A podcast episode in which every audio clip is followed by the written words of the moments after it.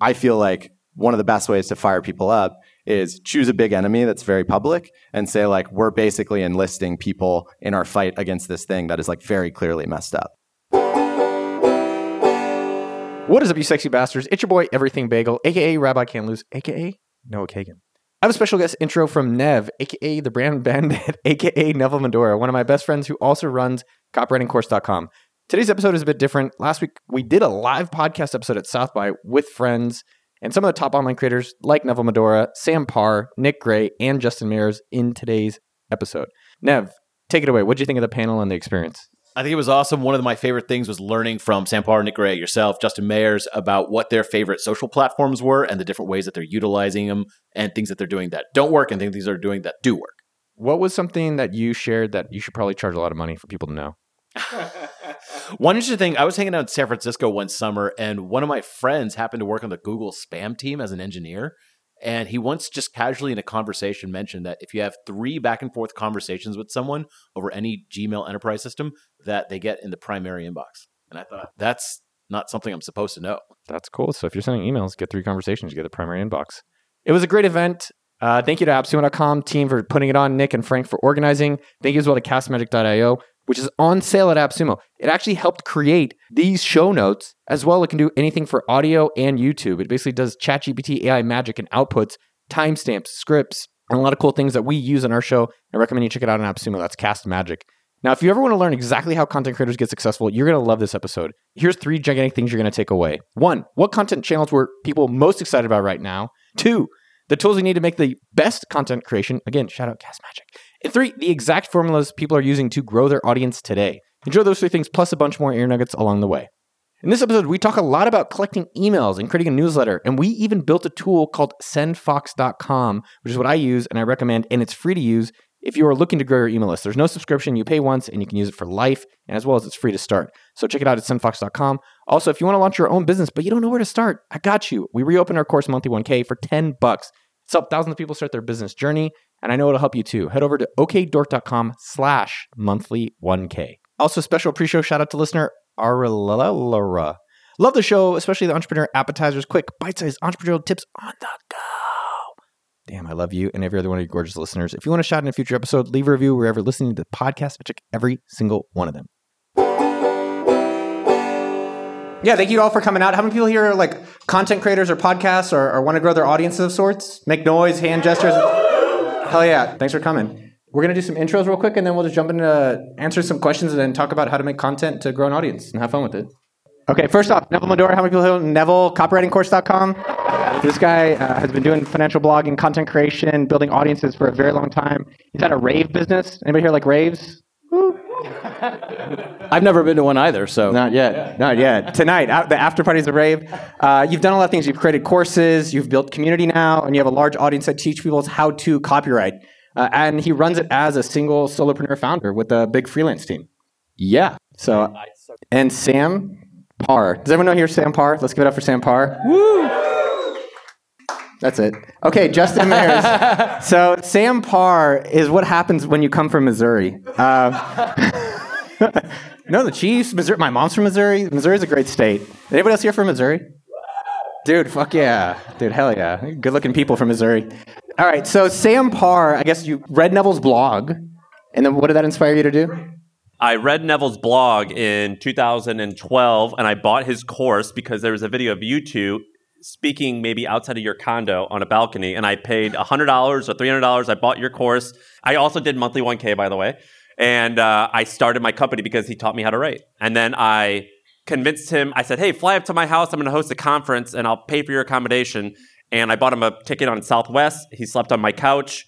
And it wasn't a conference, it was a five person meetup. Usually, when you host someone, it's like a hotel suite. Instead, I slept on a couch with his dog. And then, like 10 years later, he was the best man at my wedding. So it worked out. Sam Parr started a popular newsletter called The Hustle, which was acquired two years ago exactly by a publicly traded company called HubSpot. It was a multi mega million dollar acquisition, and Sam built this whole newsletter company that was read by millions of people every day. A really, really good job. He now is the host of the number one business podcast called My First Million. Uh, any My First Million listeners in here? Yes. Awesome podcast, number one business podcast. And Sam is married to a wonderful woman, Sarah, and he spends half his time in New York City. Great. Justin? I have to intro myself. Fine. so I'm Justin. I, I can do it. I, I can do it. All right, give it up for Justin Mares, everyone. In the back, a little bit on the back, Sean. All right, so Justin Mares, true story. You were an intern at AppSumo 2011, and then I think you quit. Did you quit? He quit. Okay. and then he's gone on to do amazing things. How many people here know Kettle and Fire, the bone broth company? I love that stuff. Have it at home. What's that? I said not bad. No, no, it's great. Uh, Surely Wine, non-alcoholic wine. Has anybody tried it yet? It's phenomenal. I have that at home as well. Uh, he's a phenomenal writer. JustinMares.com is the newsletter. And then you started Perfect Keto. I think this guy is one of the best at getting companies off the ground really, really quickly, really, really cheaply. And his content, the newsletter, is also one of my favorites. Same as Neville's at copywritingcourse.com. Do you, you don't do a personal one. No, I am non-compete, bro. Oh, really? Anyways, Justin is one of my favorite entrepreneurs. I think there's a lot of, he's very innovative and creative in what he shares and how he runs his company. So I'm glad he could be here to talk about content and other things. And I've known Justin since 2010. Yeah, that's true. We've, we've come up together. So he's definitely kicked ass. And then we have Nick Gray, who has the book, The Two Hour Cocktail Party. He told me he was going to create this book, and I thought it was a horrible idea. And he ended up selling tens of thousands of copies. People love it. And he hosts parties all over the country. And he previously had a aviation uh, supplies company. Yes, aviation company, and then Museum Hack, which I think a lot of people knew about, where we did renegade museum tours at some of the biggest, best museums in America. Started at the Metropolitan Museum of Art and then grew to many other cities. And what renegade means is we'd hire stand up comedians and Broadway actors to lead those tours. And I sold that in 2019. Great. What I thought we would do is there are so many amazing creators that are here in the audience, and they have good questions for the panelists. Some of the questions that we're going to talk about from the panelists are uh, what content channels are you guys each most excited about? What tools you might be using now to work on those types of things? And how you're growing your audience. Okay. So, panelists, I want you to think about that. But I also thought I've seen some really good panels, and I'm gonna get frustrated when they wait till the end for the questions. So, I thought it would be cool to hear some of the questions first to help inform what we speak about. Are you okay with that, panelists? Great. Now, some of you guys submitted your questions in advance. If you can restate those, I would love it. I'm going to call on one or two of my friends to hear from them. Danny Miranda, I'm going to ask you for a question. I'm also going to ask Brian what question you might have. And then if there's anybody else that has a hand up, tell me your questions. We're not going to answer your questions right now, but we will hear your questions. We'll answer them later. What questions are you thinking about, Danny? What's the most surprising thing you guys have found out about each other over the past 10 years? Nice. Great question. Don't answer it. Nathan, I'm putting you on blast. What type of question do you have? You just hit 50,000 subscribers for your newsletter. Congratulations. What questions are you thinking about, Nathan? I'm curious about the golf clothing company because I really like golf. Uh, to hear more about that. Great. Fantastic. Thank you for the sponsor plug. Brian, what questions are you thinking about? All right, this one's for Sam. If you could start all over again, no, I'm kidding, dude. I'm not gonna ask you that. No, um, no. It, uh, we talk about podcasting a lot, and podcasting is one of the hardest mediums to grow organically. So my question would be, what? How would you go about scaling an intermediate podcast to a large podcast? Great, nice question. I'm gonna come to Austin. You got a question, Austin? Fantastic. Show me hands up. Anybody else have one or two more questions? I'd love two more questions from the audience. Austin, what do you got? Great. How do you make the leap from multiple seven figures to multiple eight figures? Nice. Great question. Kim, what are you thinking about? All right, cool. So, uh, basically, I'm I just started helping content creators launch digital products. So, I guess with that, um, my question is kind of like, how would you go about scaling different things like that, and just making sure that how do you go about managing content creators um, as they're growing their brands? Because a lot of the ones I've been dealing with are pretty large. Great. So, panelists, what are the top content channels that you guys are most excited about? Neville, would you be willing to go first? I'm imagining that you'll speak for about 90 seconds. So I actually did a bunch of customer calls with my newsletter. I said, "Hey, if you want to chat." And so 6 months ago I started doing this. I've done a couple hundred calls asking, "Where did you find me?" because it's very difficult to find. So if they're from out of the country, almost exclusively it's YouTube, which is surprising. Um, a lot of people have been finding me from Instagrams, from shorts recently, and very few people have been finding me from SEO, where they used to like find a blog post, sign up. That used to be the common path. Now, very few people are doing that, and more people are coming through social channels, especially YouTube, a lot of Twitter, that kind of stuff, but mainly YouTube. Uh, very briefly, your landing page converts at an incredible number. Can you speak about that and what sort of makes it? if you go to successful? copywritingcourse.com, there's like this weird looking guy. Uh, he's a GIF that just like an assistant made a long time ago. And it's really goofy. And I've always wanted to change it, make it more professional, but it converts so high, I've never been able to beat it. So it just has a silly looking GIF. And I don't know, it's just, it's just different. I guess that's why it works. Also, Easter egg hit when he points his hand, it kind of looks like a dick. And- Okay. um, but it does convert at like 10%, right? Which is incredible. One out of every 10 visitors signs up for your newsletter, right? That's right. Okay, Yeah. great. Noah, would you be willing to share some stuff about what what channels you're most excited about? the, the channels that so Jeremy and I work together. Shout out Jeremy. Where's he? At? So Jeremy uh, and I work on the channel and all the the door content together. Pretty much spend all of our time, almost ninety percent, on YouTube. So everything is basically starts from the YouTube channel, and then all that content comes down to all the smaller channels or to the other places like Reels and Shorts and stuff like that. Uh, basically, spend most of our time there, and then most of the time on the newsletter. Because all the channels, one thing I've noticed is that we build the audience, but to be able to communicate with them, you need the newsletter. So Sendfox.com. That's what we use. Sendfox.com. Yeah, those are the two mains I focus on. I, we do do Twitter and all these things, but it's not uh, it's not our priority. Your YouTube, can you talk about some of your most famous videos on YouTube? You've had some real ones that have had big hits. Yeah, so the the video format that's worked well for us lately is we try to do like a compilation video. So an example of that was we did asking 80 year old billionaires whether it was worth it. We went out, it was actually just a day trip in California, and we found these different gentlemen, went and filmed all of them, put in a compilation of asking 80 year old billionaires. But what was interesting about it is that then after launching it, we launched a second video with just dedicated the dedicated interview cut up. And that actually then almost did better than the original video. So that's a little bit more of the format that we've been approaching. Like we do these new videos. Our next video coming up is the American Dream. So same thing. We're doing a compilation with a lot of people, and then once we launch that, we'll have a second video. A lot of what we think about is we do about two videos a month, and that's different than last year. We did three videos a week. Yeah. it was a Wow, why did that shift, or what are you thinking? What's the strategy? Uh, the story that happened was last year or two years ago. Jeremy and I were basically desperate. We were at like I think 150,000 subs, and we had to get to 250,000 subs. We had one month left. It was basically end of November. So I think if you're doing content creation, pick a goal and pick a deadline. Like, hey, I'd like to get this. And the one thing I'd say with the goal is pick a low goal. I think I used to be like, let's just go insane, but to pick something you could sustain. But if you're trying to do any of the content creation, I think the number one thing to, to really focus on is sustainability. It's just like it's so easy to do a video and then you get excited and then you give up. And that's what most I always look at content creators and be like, okay, when's the last video? Or when's the last tweet? When's last, and most people just stop. So if you could be one of the few, that's how you'll survive and, and succeed. And so we had a, vi- a month left, and that's what we were like. All right, we need to do some crazy things. It's not working what we're doing. And so we, I think Jeremy or someone on the team came up with the idea of like, let's go knock on doors. And we put out that video at the end of November, and then we hit our goal two weeks later. And so basically, it was like, all right, that's working. And it's hard because you have to give up what, what used to work or what we thought was working to that. And so now we just do two videos a month, um, highly produced. Like we basically have hundreds or thousands of ideas and just pick one or two each month. Would you be willing to share, because I know as your friend, how hard those videos are for you to do sometimes? Yeah, the big banger video we have now is me going on a private jet. So I basically stood outside an airport and waited for people to let me on their private jet. That was awesome. Yeah, It was, that it was was- a really good video. That, that was great. It was great. The good and bad is that I spent about a month ahead of that day having anxiety every day until the video happens. It's like the worst anxiety. It's well, you're you're standing outside of a gate at the private executive airport asking people if you could go onto their private jet. Yes. So that is very anxiety inducing. it's more that it's the month ahead of time. And so I think the takeaway for people that are content creators out there is that are you doing a video that if no one watches it, or if you're making a tweet or an Instagram or a reel or a short, if no one watches it, are you still proud of yourself? And I think that was the disconnect for me where I was doing some of the videos that I was like, I fucking hate this and I'm not proud of it.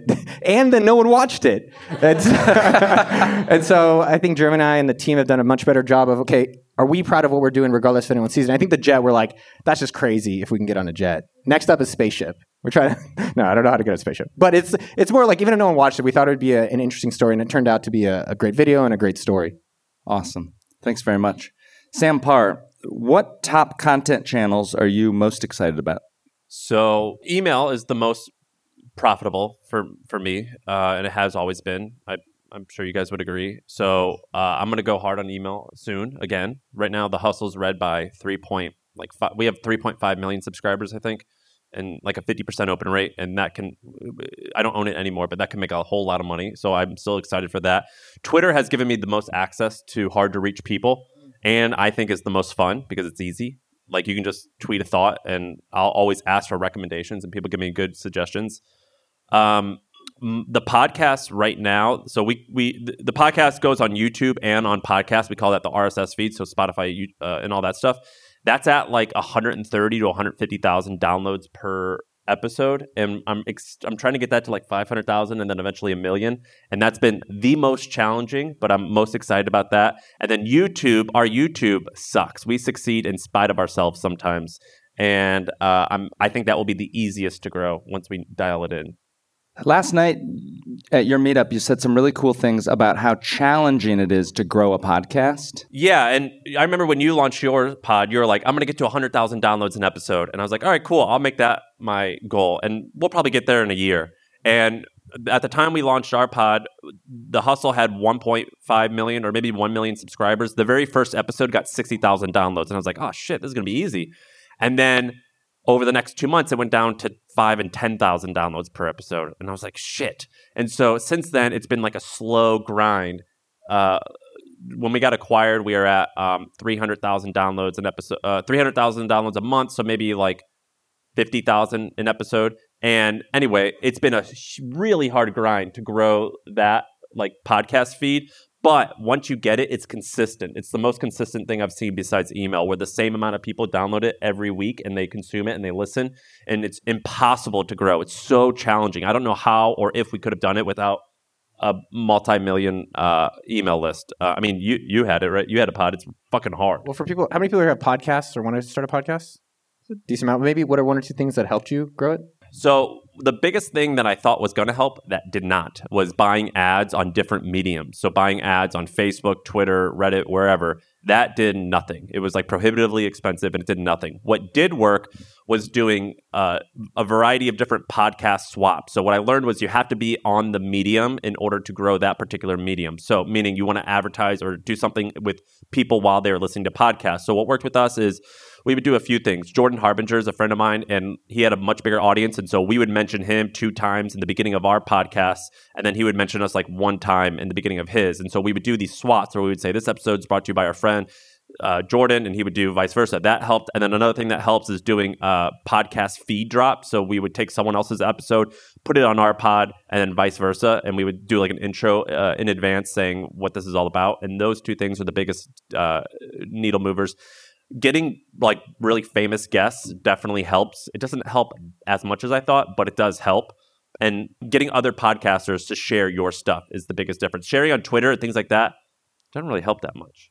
The gentleman's agreement. So that's kind of funny. So if anyone listens, you probably heard of this thing called gentleman's agreement. I stole it from someone. And so basically, if whenever we have a shtick, like he remembered it, we'll have a sh- we'll make up these like shticks and we'll use it for three or four months. So for a while on YouTube, it was like smash the like button. Someone like came up with that shtick. Our shtick was, hey, listen, unlike every other bit of information on YouTube, our content is not free. You see, you are now in debt to us. If you listen to it and you made it to this, you owe us. And then, like it's kind of like when you go to 7-Eleven, you see the muscle dystrophy like piece of candy at the top of the 7-Eleven counter, and you have to leave a quarter. You take a piece of candy. That's what this podcast is. If you're going to listen to more than one episode, it's a gentleman's agreement because we're not there to make sure you're clicking subscribe, but you better do it because you owe us.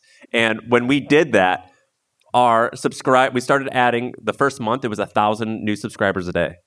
Uh, and it totally worked. So now we went from like 120,000 subscribers to 180,000 to 190,000 or something like that in a very short amount of time.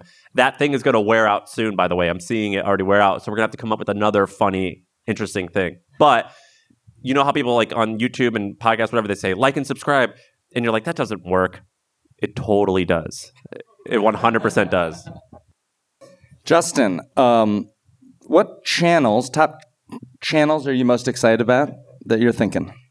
So I'm I'm maybe a little bit different than everyone else up here in that I'm not really a full time content creator. So I tend to think about these things from more of a like framework standpoint. And if I were ba- basically, I'm starting a new company. Over the last couple months, we have uh, gotten on all of the top cable con- like news media outlets in the country. Uh, we've done a bunch of like Russell Brand podcasts, going on Rogan soon. Done a bunch of other things, and so we've like had this crazy media blitz. And the thing that I would say works well for us is, and how I would approach things, like if I had a podcast, is I probably would be spending almost no time thinking about the medium of doing a podcast and like trying to grow that specifically. But I would instead look at like what are the channels that are not yet saturated where there's no Sam Parr or Noah Kagan that you have to compete with. Like right now, it's if you want to launch a business podcast, it's like probably impossible to compete against you, just to be totally honest. It's very challenging. For Incredibly anyone. hard. Yeah. Not to compete Uh, against me, but for Yeah, right. it, it was hard for us. Right, totally. Uh, and so I would probably spend all of my time looking at uh, TikTok is probably the best one. I'm sure there's other apps and social media tools that people are using that are not yet saturated. Like for your business podcast, I would probably literally ignore podcasting until you had built up a like somewhat substantial TikTok following, like really gotten a bunch of the stuff that you want to say in the world pushed into a media or a channel that's not yet saturated, and then tried to bridge them over to podcasts or emails or something else. Uh, just because I think that once these channels get established, they're especially podcasting where people like have the same shit that they subscribe to. They like, you know, it's it's really hard to insert yourself in there. Uh, Are you going on Rogan or buying an ad? We're we're going on Rogan in a couple months. Will you yeah. talk about Not me, not me. My co-founder. Yeah. the new business that you've had a lot of success? Will you talk about that a little bit? Yeah, so we're, we're starting a company called TrueMed. It's um it's it's a basically a company that allows health and wellness brands like the ones that I've started, uh, like Eight Sleep, Peloton, and others, to accept HSA and FSA funds, which are buckets of tax free funds, uh, on their websites. So basically, like any of you have a health savings account, you can put money in there and pay for your gym membership, supplements, Eight Sleep, Peloton, all that tax free. And so that's kind of what we're working on as a payments tool. Uh, and basically, the the bigger mission is we're trying to make it so that we're fixing and, and trying to fix the incentives that lead the average American towards huge amounts of chronic disease, overweight, obesity, and all these other issues that are plaguing the country, and give them some incentives to actually invest in their health before it goes away. So that's like the new thing we're working on. Yeah. Really cool. Round of applause. Really cool work. Yeah. Thank you, Justin. Got Neville's dick pop up versus. I didn't get a round of applause. He's literally saving America. Think about your life, Neville. Let's get some questions, or I guess you guys can think about questions. Can I see a show of hands? Are there any questions right now for things you guys are thinking about? I see a question from Nathan. Anybody else have questions? I see a question in the back. I see a few more questions. So let's. Are you guys okay for some Q and A? Great. Let's hear Nathan. It's actually a question for Nick. Um, Nick, you're doing some really interesting stuff to promote your book. Uh, what channels are you think through? What's working? What's been like surprising there? Thanks very much. I would not wish a book on my worst enemy because it is very difficult and it's hard. And uh, it's probably the least profitable yet most fulfilling work that I've ever done. And I would just say that the channels that have been successful, I was on Sam Parr, gave me some shout outs. I was a guest on Noah's. I was in Neville's newsletter. But I think a book is really challenging. Uh, 92% of all books sold never get read beyond page 32 or something. And so, thinking about a book as a medium, I don't know if I'd advise people to do that. The common advice, oh, I'll tell you one thing I learned that was major, is right now the best people that are writing books that are getting the most reviews are asking for the review at the end of chapter four, five, or six. Um, Alex Hormozi is doing this, some other people. And they're getting that review earlier rather than waiting till the end because the reader has momentum, the reader has excitement, and they're thinking. So I'm thinking about re releasing my book for that. Great question. I saw your hand up, Courtney. What are some of your favorite ways to build community? Great. Thanks, Courtney. I have strong opinions on that. So. yeah, so I think a lot of people confuse the word confuse the word community with audience. And oftentimes when they say community, they're really meaning audience. And the difference between the two is if you quit working and quit creating content, is more content being created without you. That's a community. And so a community is like literally a place on the internet or in person where someone peop many people are coming. It's many to many, whereas an audience is one to many. Nine out of 10 times when people say community, they really only have an audience, which is fine. Community is more valuable though, and it is significantly harder. What I have found, to, I've owned a bunch of, I own Facebook groups that collectively have half a million um, uh, members, and I have a paid community that does well. We have a bunch of paid communities. And what I have found is what makes them work the best is when you have the least amount of friction. And so what a lot of people do is they create a website and they go to it's, it's usually like your business name and like they use Circle or something like that, and fucking no one goes to them. because it's so hard to get someone to go to a destination to post on a forum and they want to do that because they think that's the right thing to do. And it's like nine out of 10 times it's impossible to get people to do that. And so ideally, you just use Slack or Facebook or Reddit or somewhere where the people already are because it's very challenging. And it's very rare to get someone to actually go to a forum to write words. It's really hard. Neville, you have a community. Like, how have you built your community? How have you fostered it? What have you learned? I have a community, the exact type you're talking about. It's possible, but it's hard. Yeah, we can't we can't use platforms like that because you have to accept 20 page posts and such. And he's right; it is very hard to get people there. I think if you have a community with the about a hundred dollar a month thing, the natural limit for it is about 1200. I've never seen anyone buck that trend, really. It, it, try to think of it. It's very difficult. But with Facebook, what you always do is that it, people are already on Facebook, and it naturally, as you get more people in that community, Facebook says, "Hey, this is showing up." So it shows up in people's feeds. But I would say that you have to have a really strong community moderator. So when you built your communities, you were in there all the time. all the time. I live in there, and then I would also get like really interesting guests who other members I knew would want to come or come because of those people, and I would write posts for them and be like, "Hey, just post this for me." Yeah. and uh, and it looked like a lot was happening, but that's how I would seed it with activity. Yeah. So the goal for most people with the community, they say, hey, my members will talk to each other. That's UGC, user generated content. So that's what you're talking about. But I think that jig is up. I think people don't go to Facebook groups quite as much as they used to. There has to be some reason for people to actually go inside of a group that they can't find on just general social media. And there are some places that do it really well where they get small groups of people on a regular basis to meet. And so that's kind of an interesting thing we can talk about later. I've seen people do really well with like WhatsApp groups. So I know like think like Tropical MBA people are doing it. I'm in like an Austin tech group, and like my friend Andrew started it here, and then he went to LA, and so you can start micro groups. One thing I, I stolen from Justin, the hand to hand thing. And I think Sam actually had a really good point. There's a difference between an audience and a community. A lot of people might see my, my video on YouTube, but they don't know who I am. They don't give two shits. And that's an audience. But a community is like, oh, I might actually kind of care what this person is doing. And so from Justin, the thing I do is that I reply to almost every single comment. And I reply to almost every single email. And it's me. It's not like there's no, they're always like, oh, your team's so great. I'm like, it's just me.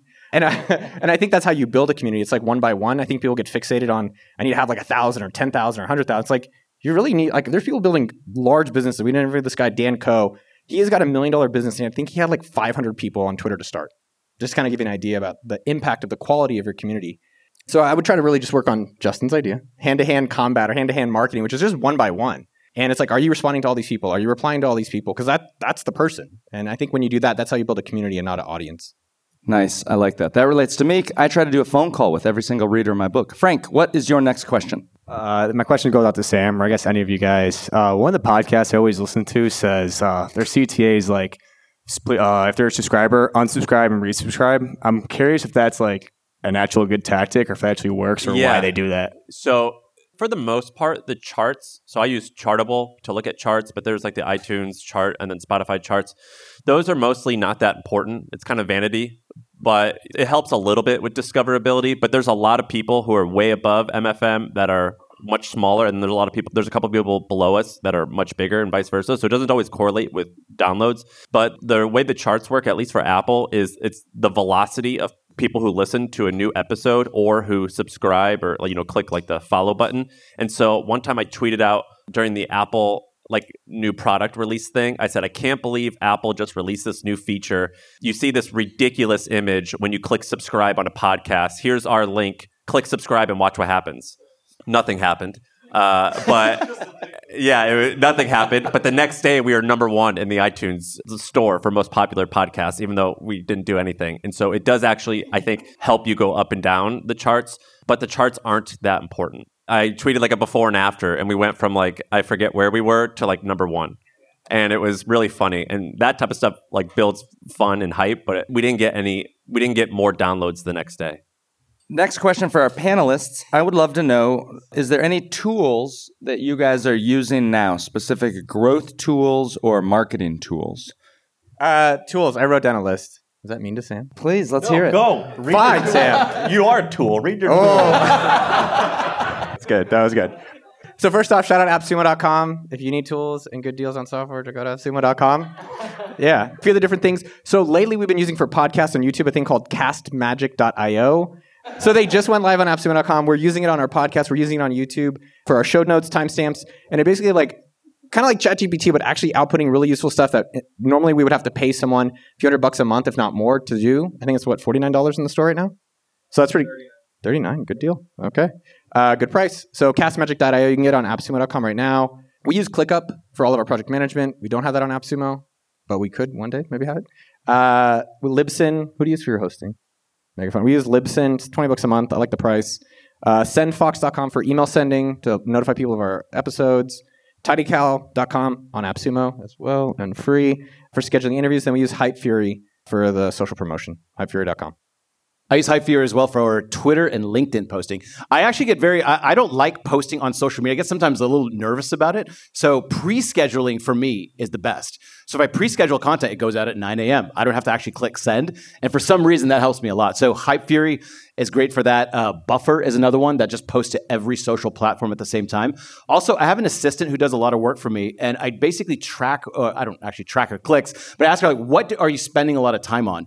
And then I'll have a developer build a tool to do exactly that. So I build a lot of custom tools like that. So for responding to comments and such, if she's doing a lot of back and forth, it's like, can we just make a computer do that? And that helps tremendously. Um, I got a cool tool that I like uh, for Twitter.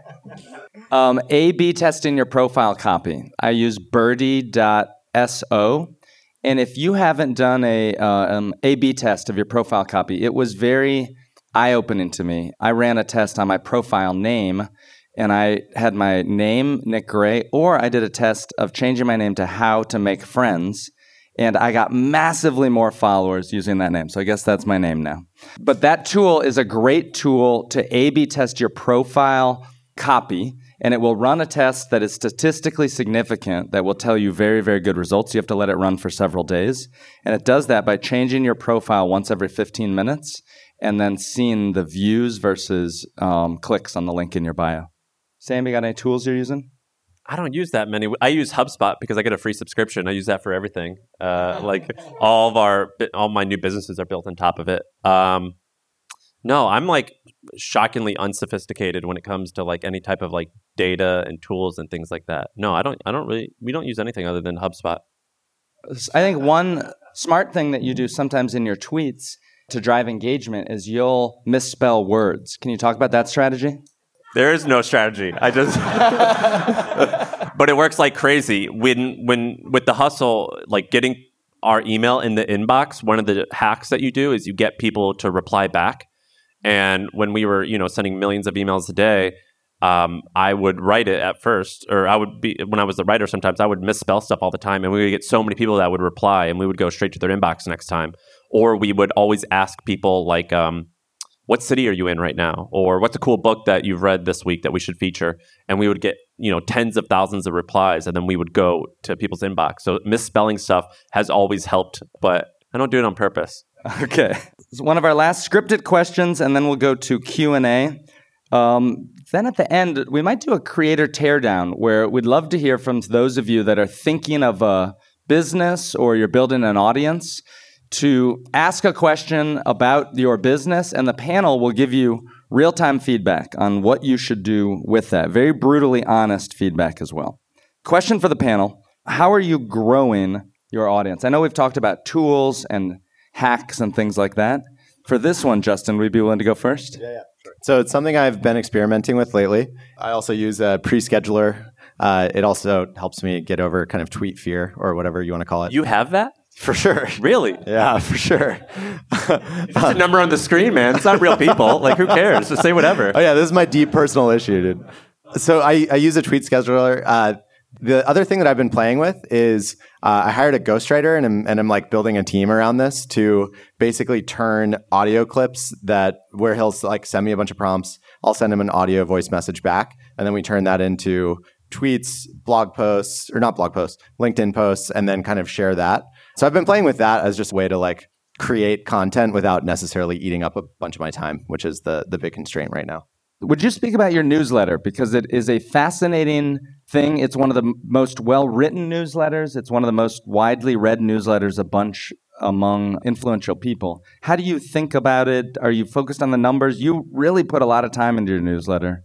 Yeah, so thank you for saying that. Very kind. So I would say that the Things that I focus on with the newsletter is I've actually been very intentional about not trying to overly optimize it from a growth standpoint. I find that I can like really optimize the businesses that I run and I'm involved in and get a lot of joy from doing that. But I want the newsletter to feel like a personal project and not a thing I'm hyper optimizing because that way it, I feel like for whatever reason, this is all in my head, but you know, this is how I think about it. For whatever reason, not hyper optimizing it means that I can like take creative license in it and write about things that other people might feel like that's a weird thing to say. Why the fuck are you talking about this? All that. Like I recently wrote about how my fiance and I do psychedelics every quarter as like a way to work on our relationship. And my mom and grandma read that and we're like, what the hell? You know, like what what are you doing down there? But if it was a thing that I was optimizing for growth, I would be writing about side hustles. I would be writing about fat loss techniques. I'd be writing about all this stuff that leads to audience churn. And I think doesn't let people really get to know you. And so for me, not over optimizing it is like a way that allows me creative freedom to write about what I'm most interested in. uh, for growth. Where's Diego? Raise your hand. So I I don't like using Instagram. I don't like using TikTok. Diego cold emailed me and he had some pitch, and I was like, all right, do your thing. And he grew my Instagram from like zero to fifty thousand in like thirty days or something like that. So that worked. Can we hear from him what his company is? Diego? Diego. Diego, can I put you on blast? So you tell us what your company is and what you guys do? I founded it with Sam actually because I didn't had an agency before, and we just built it together. And we're doing short form for a couple of clients here, Neville as well. And I don't know, we're learning through the process, but ultimately it's all about increasing your output as much as you can and just iterating on ideas and just finding interesting people. I don't think many people want to be famous, but they're not interesting enough. so What are what are some of the things that are, are working for growing his Instagram? for him, By the way, you got to tell the story. Basically, he messaged me and I go, he was like, I'll, I'll make it bigger. And I go, okay, send me your social security number, you and your girlfriend's ID, and your address, and like with the utility bill. And uh, I go, cool. Here's my, I have all that information. I know where you live. I will end you. Here's my password. Make it work. And so I just gave him my username and password, and he did, he did all the work. that's true. Thank you, Sam. well, it was like really valuable. You know, I didn't want you to screw me. no, it is. It is. Yeah. Thank you very much. He had zero people. Uh, I think I gave him my Twitter too, and I had a lot. Yeah.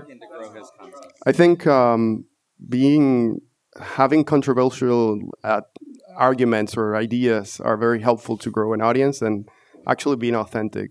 Um, you can grow somebody like Sam without Sam being Sam. So I think that helps tremendously. Um, just be authentic.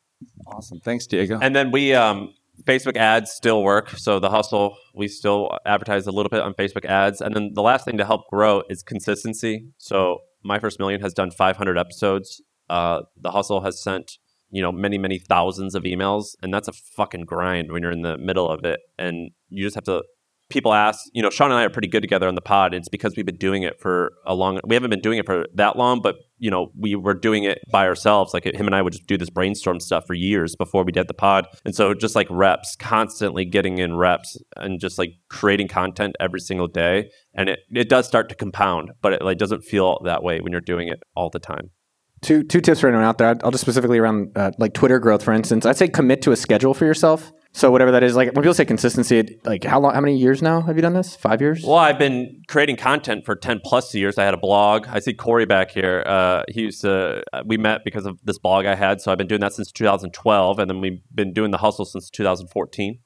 So just pick whatever schedule. Like if you're gonna do one tweet a day or two tweets a day, whatever kind of you can stick with for at least, you know, we talk about 100 days at least or for at least a year. I think would be really helpful. The growth thing I would say specifically for Twitter that is surprising is that you should just repeat the same message, whatever is popular for your audience.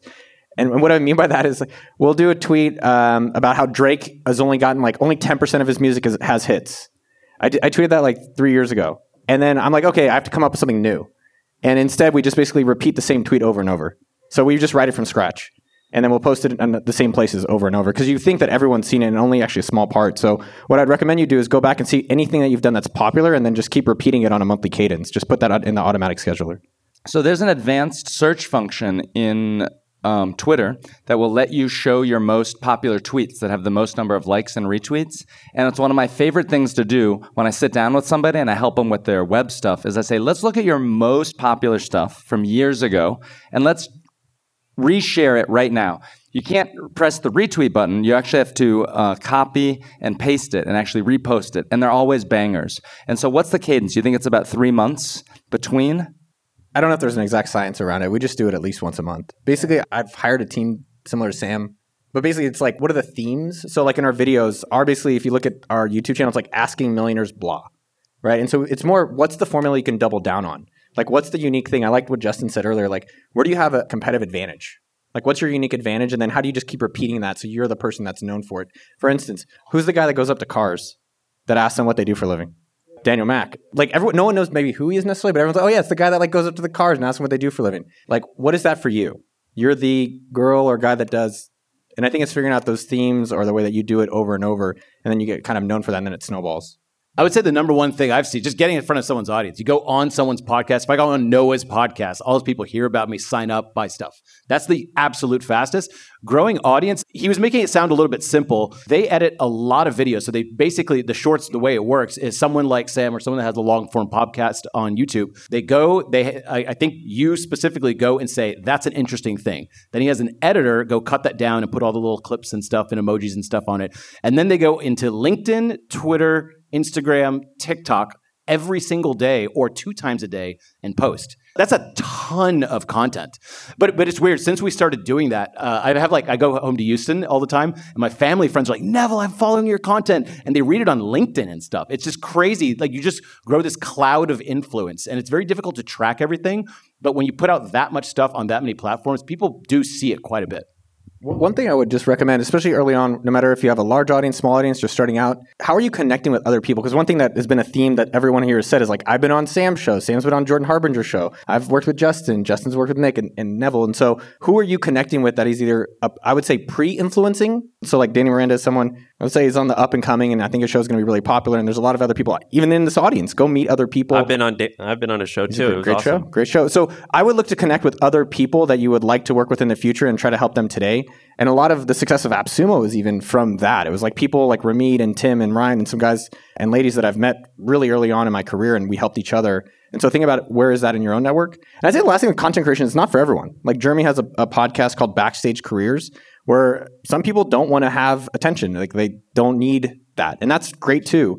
So I would say if you do want to be a content creator and be in front, great. If you want to be back, great. But think about what's fun. What are you enjoying? I mean, we would do it if no one reads it. We used to have a YouTube channel before like YouTube was the thing. We'd Yeah. make videos and stuff. Yeah. Yeah, it was just fun. So I think it's more of like, are you enjoying it and find the thing that you actually can stick with and have fun with for a long period Also, of time. the secret tip for all these social media sites: if you post something and you get bigger people to retweet it, it gets popular. I think that's just the bare bare minute. So if I tweet something, then those two retweet it, it will get popular. And if they don't, it's um, more unlikely that it will happen. In the SEO world, back in the day, there was just a, a term called the linkerati. So the way you went higher up in the SEO search results was you get linked by other people. So someone coined the term linkerati that who are the people that link out? They're basically bloggers. So go to conferences with all those bloggers. That was the way to get popular. So I think now the way is like this, I don't know, incestuous social media world. Well, a lot of people have like chat group, like text groups. Like I have a text group, and originally it was called like 100K, and it was a bunch of us trying to get to 100,000 followers, and we would share each other's stuff. Sahil Bloom,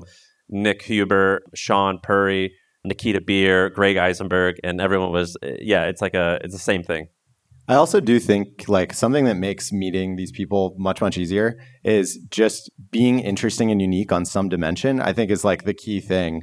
Where like if again, I, I don't to pick on you or anything, but like from a business podcast standpoint, like I think the odds of a general business podcast like crushing it right now are probably really low. But could you like create a hyper hyper niche thing that's like immigrant under nineteen entrepreneurs who are in the U.S. making a million dollars, like if you were that guy, like I guarantee that all these people become way more interested than if you're just a guy who has a business, another guy who has a business podcast, you know? I would love to hear some questions from the audience to hear what y'all are thinking about. I see a question there. I see a question up front. I'm going to come up to the first one here. Hey, this is a question for Justin. So it sounds like your new company, you're building this kind of B2B infrastructure layer connecting consumer tech to government grants. That's quite an unsexy topic on the surface. Do you have any advice for creators or operators who are working in these more unsexy verticals and how to create content that's compelling? Yeah, I mean, for us, for us it's it's two things. One it's a space that i very much believe in. I very much believe that like if we don't fix the food system and the trajectory that health is on in the us that it's going to bankrupt the country and going to cause massive problems beyond what it has. The second thing is i think that what we have found works really well is you clearly point out a fucked up thing like we're calling out big food a lot we're calling out pharma a lot we're calling out like school lunches like the fact that for kids that eat school lunches, it's now a risk factor for developing obesity and like childhood diabetes, which is fucking insane. And so we're just like calling out these different things. And as people go, oh, wow, they've chosen a big enemy and they're talking about a topic that doesn't get a lot of play and that not a lot of people are aware of, we've seen an incredible amount of resonance with our mission. Like in one way, you could look at us and you're like, you're building a fintech payments company. But the emails that we're getting from people that are like, how can I like support your mission? Can I join? Can I volunteer? Can I do all this? Like only comes when you hit something deep inside someone. And I feel like one of the best ways to fire people up is choose a big enemy that's very public and say like we're basically enlisting people in our fight against this thing that is like very clearly messed up. And have like a really good looking charismatic leader tell the stories like that. My co-founder. Sign me up. Next question up front. We got a question from Crystal. Crystal, you got a question? Thanks for being here, guys. Um, I have a podcast and a social media community, but my question is what are some success metrics that are creative, that are outside of the traditional listens, follows, something not like a vanity metrics that you can really utilize? Because, you know, I don't have 100,000 downloads like y'all, but I really want to f- look at the, how engaged my community has been and just looking past those like superficial metrics. I have two. The the hard one, but very valuable one, is say you're going to do a meetup and see how many people will show up. I mean, that's challenging to pull off, but if people will leave their home and drive somewhere, then it's really great. Or a cocktail party. Or a cocktail party, yes. Uh, a two hour cocktail party. The second one is on the pod, tell them to go to a website that you're using or like recommend a product and see do they buy like something that you think is cool. So like there's times on our pod we'll we'll recommend a book and we'll see it go up in the charts or we'll recommend Nick's book and he's like I just sold like, you know, 800 copies. So if you tell people to buy something, you'll see if they're buying and they trust you and uh or just go to a website like I found this cool website it does this this and this. It doesn't matter if you have an affiliation.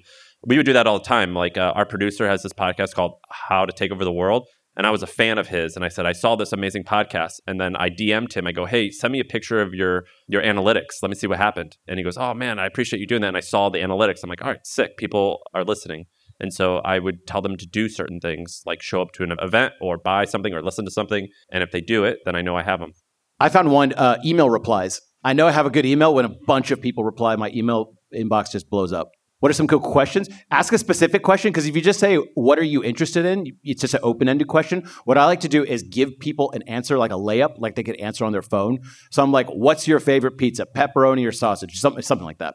And they could at least just copy the thing. And you get tons of replies when you do that. Also, interesting thing about email if you have three back and forth conversations with someone, you automatically go in the primary inbox. Nice, nice. I'd love to hear some questions from the back. Anybody in the back have some questions? Yes, I see a question here, but then folks in the back, I'd love to hear. I'm coming over to you. Nick's really good at this. Yeah, give it up for Nick. Let's give it up for Nick. Dude. Nick Thank is awesome. guys. Thanks, guys. All right, Javier, what's your question? Available for bar mitzvahs, birthday parties.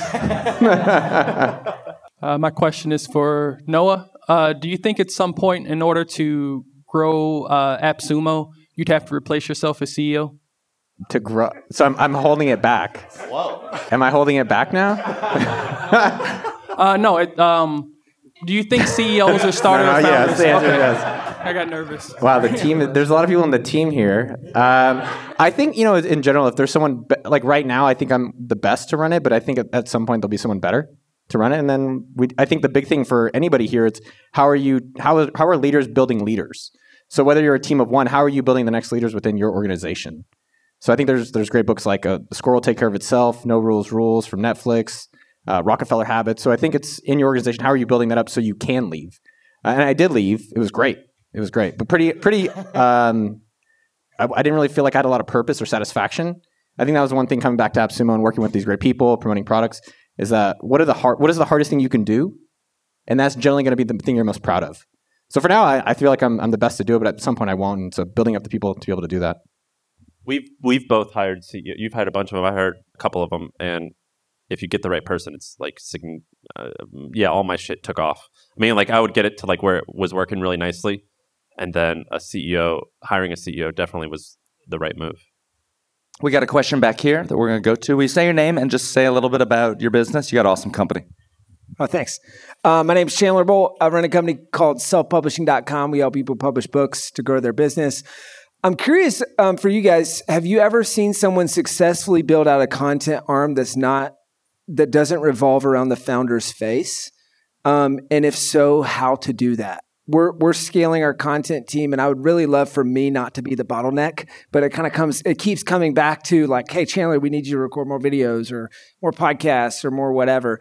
Um, is that something you've seen or any recommendations that you would give there? I think the, the number one thing I've personally seen is that if the founder is good at content, then they can be a content company. If the founder has never put out any content, which is not the case with you, you put out a lot, then I've never seen it work out all that well. So since you, you can, because you already put out content, it's easier for you to hire people that can also make content as well, is what I've seen personally. I also think that we're moving towards a, an era where people don't really look to brands for almost anything, and they don't really trust brands. And I think that with the proliferation of, uh, you know, any number of influencers that you can follow, I'm seeing way less resonance with like brand content. And something that we're shifting towards at all the companies is just funding really interesting micro influencers and smaller people and getting them to share their story. Cause I, I just, I just don't think that anyone's interested in like what Pepsi thinks anymore as much as they're interested in like the, the long tail of influencers that are talking about whatever the topic is. It's like asking, can a non-technical founder create a high-tech product? And I think that, yeah, I guess, but the odds I don't think are are in their favor if you create a content company and you don't have and the the founder is not very into that. But yeah, like look at BuzzFeed. Um, I mean, like yes, you can create. I, it's very possible where the founder is not the face. I think it's easier when they are the face. With the hustle, I was the face, and then I quickly hired a ton of writers. Writers are like the biggest pain in the ass, by the way, to manage. The the the, the better they are, the the more talented they are, the more challenging they are to manage. It's just like an artist. Um, but uh, it's very possible to hire people to be better than you, which I did a lot.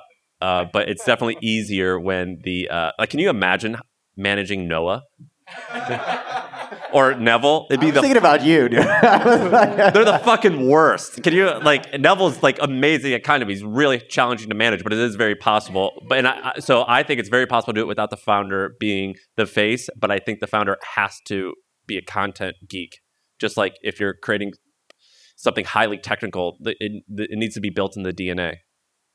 We got another question over here. Will you say your name, Danny, and say a little bit about your business and then what your question is? Hold it. Um, my name's Danny, as you just said. um, so I'm the national uh, director of sales here at William, William Murray Golf. So I'm not a content creator, but I'm a big um, consumer of content. So I'm honestly, and I'm also, I got my college degree in political science, so I'm a political nerd. But I'm just curious with the uncertainty of the future of TikTok, what, if you have any contingency plans, what does that look like for you guys? Um, and if there's any other platforms that you're excited about and, um, you know, wanting to explore. I don't have any plans.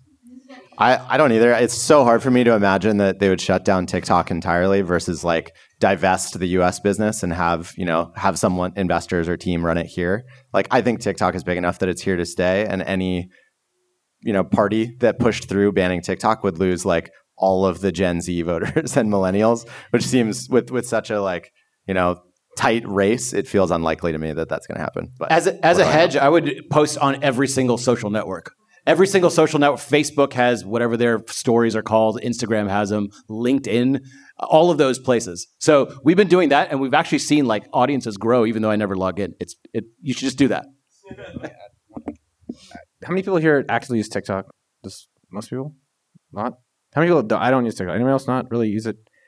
Um, I think what what I try to think about is like, where's the largest audience of people that I actually want, right? And what I've on TikTok, I I find that most of the the, the audience don't really care about who you are. It's just kind of like an entertainment screen.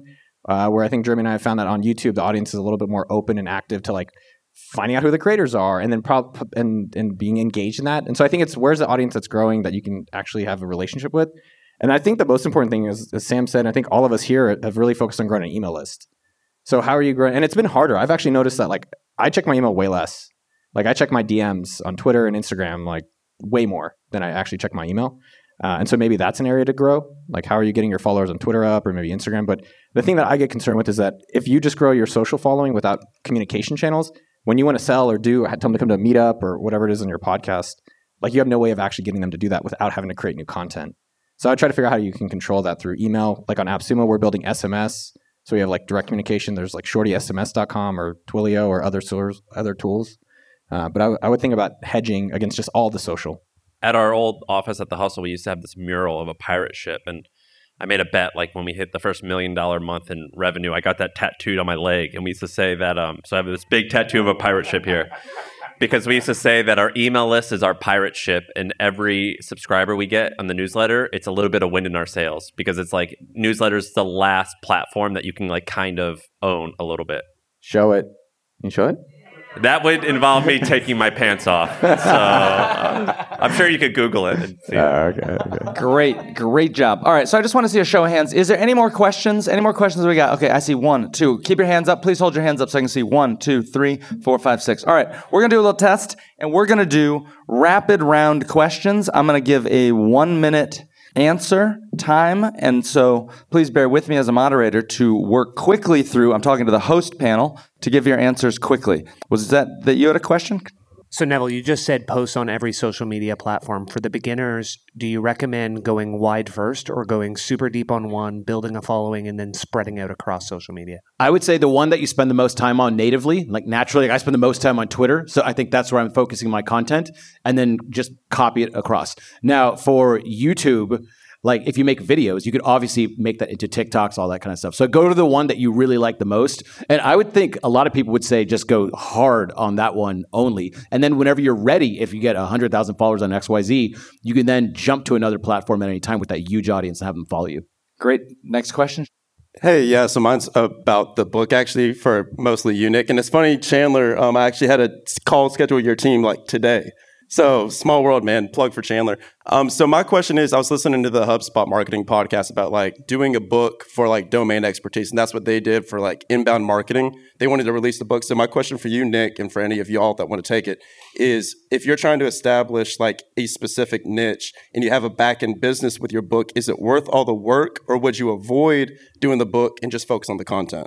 I would say that if you can lead the book into a mastermind sale or a large sale for something, and then that is your strategy. So then that is the best way. That's the only way that I've seen really to make a book work financially for the amount of time. When I wrote my book, it took me six years to write it because I wanted a book so good that if I saw a celebrity walking down the street, that I would have so much confidence that I could walk up and say, You have to read my book. I am proud of this and I want this book to be known for. There's a lot of other people with self publishing today that are making books that are so easy because for the sales funnel. So you need to make the decision do you want to be known for that book that you love it so much, or are you using it for sales, domain expertise, and knowledge? Folks on the panel, book thoughts, anybody? I think it's best to have a big ass audience first and then release a book. So, so you have something to go off of. Also, talk to Chandler about what he calls a, a launch party, launch group. It's like a group of people that'll announce your book at the same time. It's like a social algorithm. If Amazon sees a lot of sales, it'll promote it more. Nice. I'm gonna move to the next question. Just always have the harmonica. Um, next question. Who can I see a hand? All right, question, and I'm coming to you next in the blue. So this is for any of you. Um, how are you utilizing? I guess one of you that are utilizing ChatGPT or GPT-4 in a way that's interesting or like different. We're starting to use it for uh, replying to customer service emails. Idea generation. I run a copywriting company, so people ask me all the time, "What about ChatGPT?" It surprisingly isn't that useful yet, but it's getting more and more useful. The amount of things it could do is getting bigger and bigger and bigger. And so, if I am staring at a blank page or trying to write something, I ask it all the time. I'm like, what are some ideas? And it gives you mostly kind of whatever ideas, but two or three of them are good, and that's what you need. So I use it all the time. Justin, anything? I think I don't know. It's hard to like pontificate at this, but if you see the rate at which this is getting better, I think that you have to assume that 80 plus percent of content writers are probably like not worth anything in the next two years, which I think is kind of crazy. But I think it's true. Like I think you could literally plug my newsletter into Chat GPT four, have it write a book on a certain number of topics, and that would be like about as good as if I'd hired a ghostwriter for, you know, 10 to 30 grand, which is wild. Great question. Thank you. Blue over here. Noah, you mentioned that you care about who your audience is. Is there someone that you're looking for specifically in your audience? And like, is there anyone that you feel like you're missing? Because to be honest, looking around, primarily everyone here is, I would say, male. So are each of you guys missing a piece of the world by not appealing maybe more to women? I think it's great that there's women creators that are appealing to you know people that I don't resonate with quite as much. Like I think it's it's awesome. I don't really buy into like every creator should appeal to every single person though. I think that is almost certainly a way to dilute your message and not necessarily have strong resonance with like a core group of people, which is what you need to grow any sort of business community or like a really rich audience in my opinion. Hey Genevieve, good to see you. I think what has helped Jeremy and I with our content is calling them the underdogs. It's gender neutral. We don't really care male or female, but I know more about being a male, so that's generally the audience we appeal to. So there's like Will Chow. What Will? He's got a YouTube channel, Will Chow's personal development blog. Everything we do, we ask like, what's Will up to? And is this going to help Will? Right? We don't talk about you as much, Will. But it's more of like, is this for the underdogs? Because it gets easy to start making content that we think will go viral or we think could be popular. But for us, it's like, does this help an underdog on their business journey?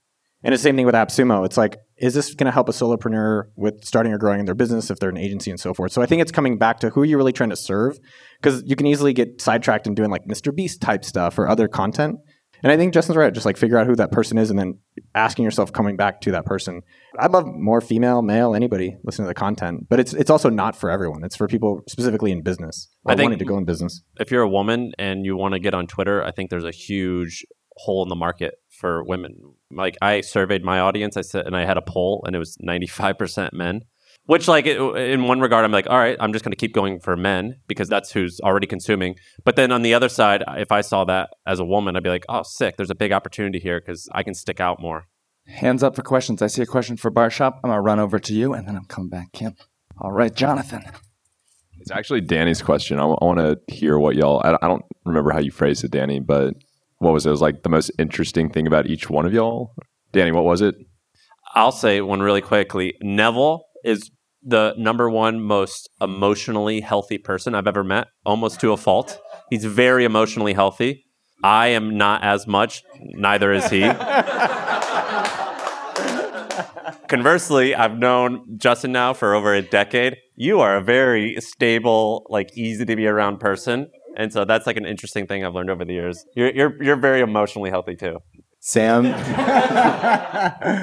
I have one. So in February of 2020, I started this like weight loss challenge where basically people would put up a stake. I would mail them a continuous glucose monitor and pay them for $25 for every day that they stayed under 120 milligrams per deciliter, whatever it is. But basically, like didn't eat a sugar or carbs for 30 days.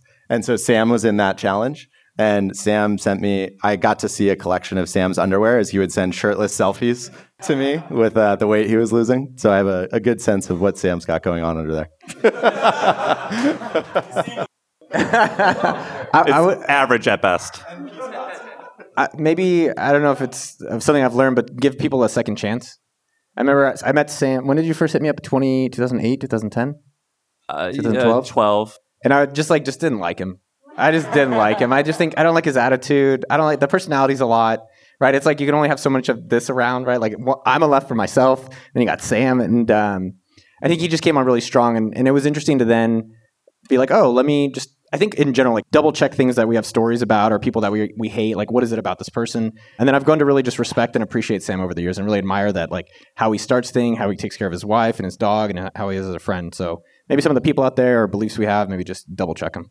One neat thing I found about Neville is that uh, Neville goes to a lot of events, and after every single event and during the event, he snaps photographs that he takes and sends to the host.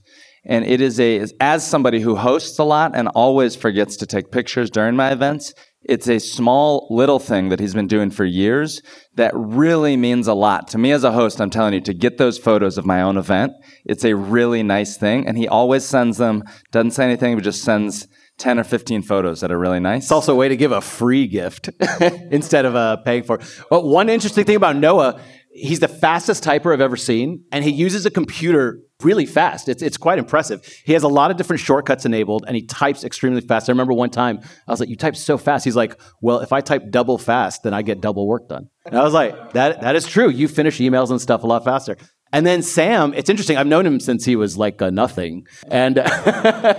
and, and the last two or three years, your profile has like risen massively. But uh, you get very like crippling anxiety, like at, at events. I just get worn out talking to people. We had this thing last night, and like 300 people were there, and I had to sleep like 12 hours. Yeah, it, it wears me out. Like it really, really like drains him. And I'm like, for someone who's like getting famous now, this that's a rough thing. But you got better. Yeah.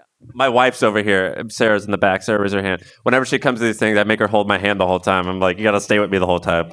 Oh. All right. Next question in the back, Kim. Okay, cool. Yeah, I got it this time. So appreciate the second chance. Yeah, yeah, I got it. so basically, what's some actionable advice that you have for people who have like lean teams um, to create goal congruency, especially when those teams are oftentimes like non-employee teams. So you don't, you're not the only project that they're focusing on at a time goal congruency is like you already know pretty much exactly um, what you're imagining it to come out as, but to be able to not only communicate that, but to make sure that across the multiple people that you're dealing with, um, working on the same project, that you're actually going to get the outcome that you're intending for. Your, I use a lot of freelance. I just tell them what to do. and I pay them, so they do it. Yeah. I, I think one thing that that was good. It's true. I think with teams in general, is there one clear goal? So, like for our YouTube channel, Jeremy, it's 750,000 subscribers, and that's our only goal. And so, I think as long as it's there's clarity where you're trying to move towards, then everyone kind of understands that.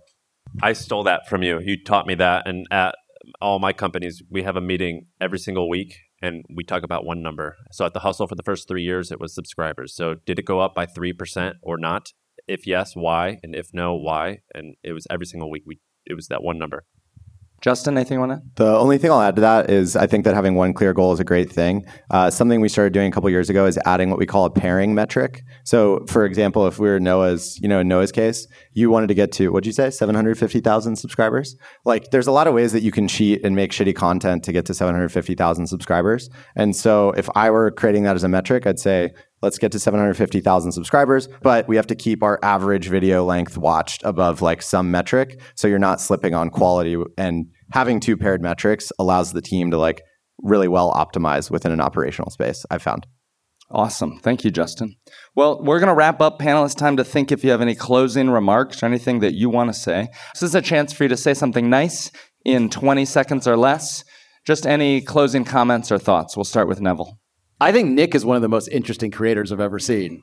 So Thanks, we, we Neville. always talk about it behind the scenes. We're like so glad Nick lives here. It makes life better. That's Thank you, Neville. Thank you very much. Not about me, Noah. Okay, Nick Gray. no, no, no.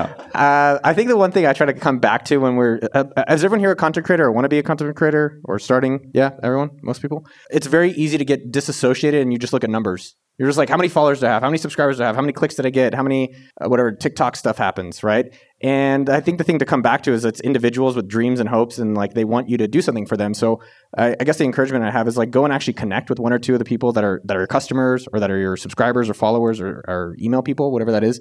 And I think it really inspires you and it really makes you appreciate the the content you're creating to actually connect with it versus just being like metrics and, and distance focused. Uh, I would say get ready. If you're going to do it, it takes way longer than you think, and that's not a bad thing. But it, things take a long time, and I think that like some of my success, people are like, "Oh, you kind of came out of nowhere." I'm like, "Dog, I've been doing this shit since I was reading Neville's blog in 2010." Like it, it takes a long time to like make this stuff click. But then after like uh, maybe year five, year six, sometimes then it kind of starts taking off. At least a lot in my case, but it's a fucking grind. But it's pretty sick. Like you get to make content and make money. I mean, that's like the coolest thing ever. That's way better than like most every other job. So embrace the grind and get ready for it to take five or ten years. Awesome. Thank you. We're going to go to you next, but I'm going to give a little plug. The one number that I track, the one number that I track in my own business and marketing is how many people read my book and actually host a happy hour for their friends, neighbors, their colleagues, or things like that. And so, to that extent, if there's anybody here today who wants to take that challenge, that you're willing to host a party, I'd love to give you a free copy of my book. I have some here, but you have to take your phone out and pick the date and tell me what date you're going to host your party. So, I will help you with that. I will coach you, but that's my one number. And if I get a couple people, that'd be great. Justin. The one thing I would say is that creating content is crowded. And so but it and it feels very crowded. But i do think that even today there's still a lack of authentic voices people doing interesting things talking about interesting things. I really think that to be an interesting creator it just flows naturally from being an interesting person and an interesting like how many people would sit out front of a private jet terminal asking to get on people's like private jets? Like that's just not a thing that the average person does. And so noah's an interesting character and does an amazing job creating content and so I would think about how can you live a more interesting life, be around like fascinating people and have cool conversations. And the more you start to see friends and others be like, oh, I've never heard that before, like maybe that's when you should start writing about your thoughts that are literally not out there otherwise. Otherwise, I, I don't think it's really worth doing personally. Awesome. Thank you very much, you guys. Thank you so much for coming. Thanks to the AppSumo team. Please grab some food, drinks. Let's mix and mingle. Thanks, everybody.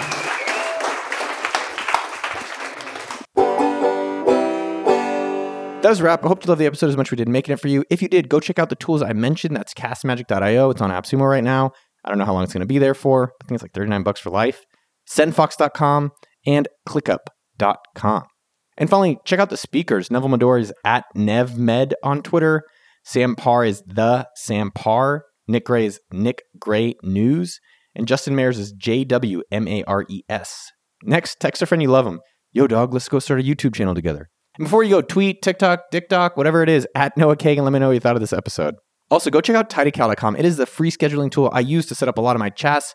It's something we built because we were tired of overpaying for a lot of things. And so if you're a solopreneur or a small business owner or you just want to schedule easy meetings, check it out at tidycal.com. Finally, a couple shout outs to the amazing team for making this happen, especially thank to Jason at podcasttech.com for doing the editing of these episodes. Thank you to Mitchell, Jeremy, George, Cam, Sasa, Nikki, and Jen from the Dork team for all the magic y'all do. And finally, a huge shout out to all of the BD team over at AppSumo. It's amazing all the different deals you all find, the great deals that all the customers get, as well as helping promote these partners and helping grow their businesses. So thank you to every one of the people at the business development team at AppSumo. Have a happy day. What's your favorite instrument?